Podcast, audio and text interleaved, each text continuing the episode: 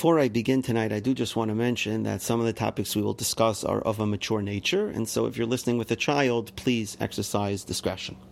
So let's first start off tonight's deeper dive. I do want to cover two topics. Let's start off first with the topic I left off at the end of the last year, which is the question of why was David HaMelech not brought in front of Shmuel when Yishai presented all of his sons. So Yishai presents the first seven, or his seven of his eight sons, and David is nowhere to be found. And in fact, it's not until Shmuel asks, Where is he? And Yishai sort of offhandedly says, Yeah, there's one more child, he's with the sheep. I'll bring him soon. Uh, well, let's eat first. And Shmuel says, no, we're not going to sit and eat until he's brought. So Yishai is either forgetting about David or disregarding him. Why is that the case? If Yishai, if Shmuel's coming and, and, and endangering his own life to anoint one of Yishai's children, why did Yishai not have all the children ready and uh, available for Shmuel right away? So before I answer that, let's ask another question, which is something puzzling that David HaMelech says in Tehillim. David HaMelech says in, in first he says in Kapitel Nun Aleph, he says, that I was fashioned in sin, and in sin my mother conceived me. That there was some sort of chait involved in David when David HaMelech was conceived. Later on in, in Kapitel um, Samach David says, Muzar hayisi lechoy, I was foreign to my brother. I was a foreigner to my brothers. I was a stranger to my mother's sons. So that first he says talks about that when he was conceived, it was, he was conceived in sin, there was some sin, and that later on he became an outcast to his brothers. So, what is this strange pasuk referring to? So, a little bit of background on David Yichus. So, David, we know, came from Rus, Rus Hamayavia. Now, there was there's a pasuk that we all know that says Amayav Bekal Hashem that even to the tenth generation of Amon and Moav are not converts are not allowed to marry in, and the pasuk says because they didn't approach Klal Yisrael with bread and water, why should they have brought bread and water? So famous Chazal that since Moav came from Loit and his daughters. Loit and his daughters were saved only because of the schus of Avram.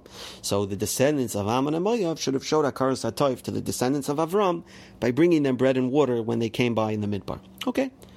The Mishnah in Yavamas on the eighth parak tells us that Amoin and applies the Isser of Ammon and Moav marrying in only applies to men, does not apply to women, so it's Amoini v'lei Amoinis, Moavi v'lei Moavis.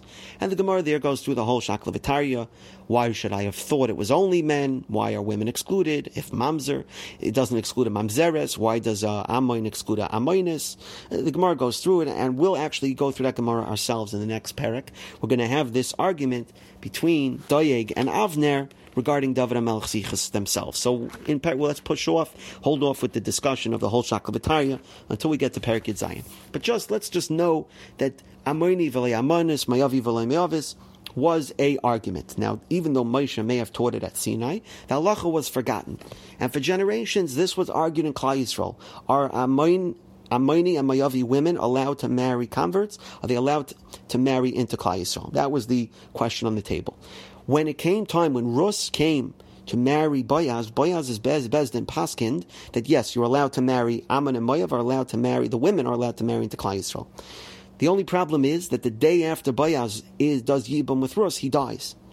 So that the very next day he dies. So it comes out, the Klal Yisrael now says, hold on a second, Maybe the reason he died is because he was wrong. He made a chil Hashem. He publicly married Rus by paskening Mayavi v'loy Mayavis, and that's why he died. The next day Hashem was punishing him. So it didn't end the machlekes; it just stirred it up again. That maybe again Mayavi women are not allowed to marry him. So the so Rus's children continued to be questionable Yidden, right? Are they are they allowed to marry into Klal Yisrael? So Rus has Oived, Oived has Yishai. Now Yishai is married to his wife. They have six children together.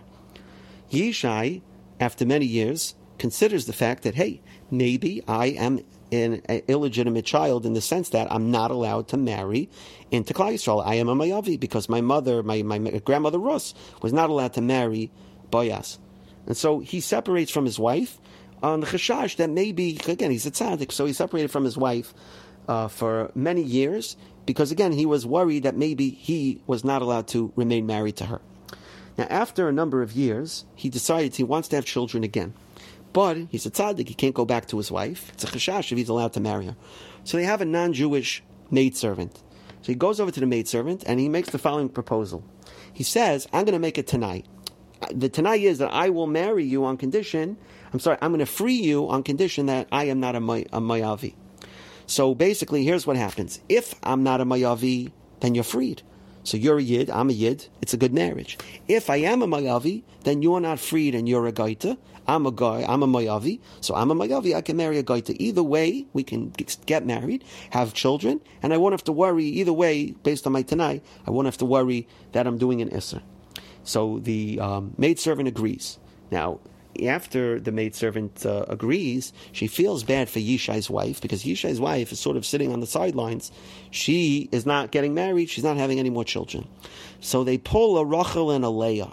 They switch places. On the night of the wedding, they silently switch places so that Yishai ends up marrying and laying with his real wife, his first wife, unknowing.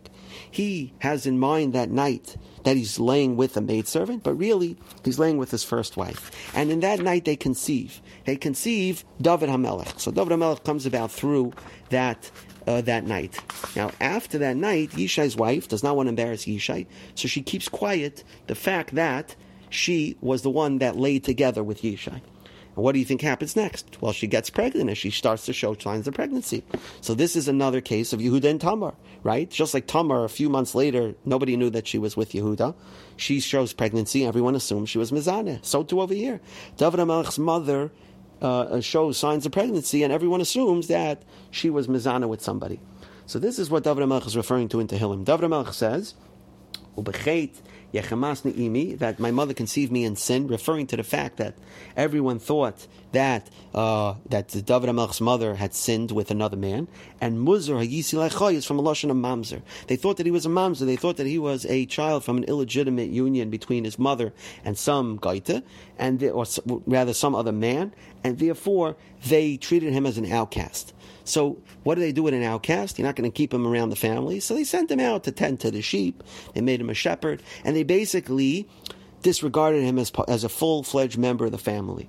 So for years, David HaMelech lived with this shame the shame of being a mamzer, the shame of being an outcast.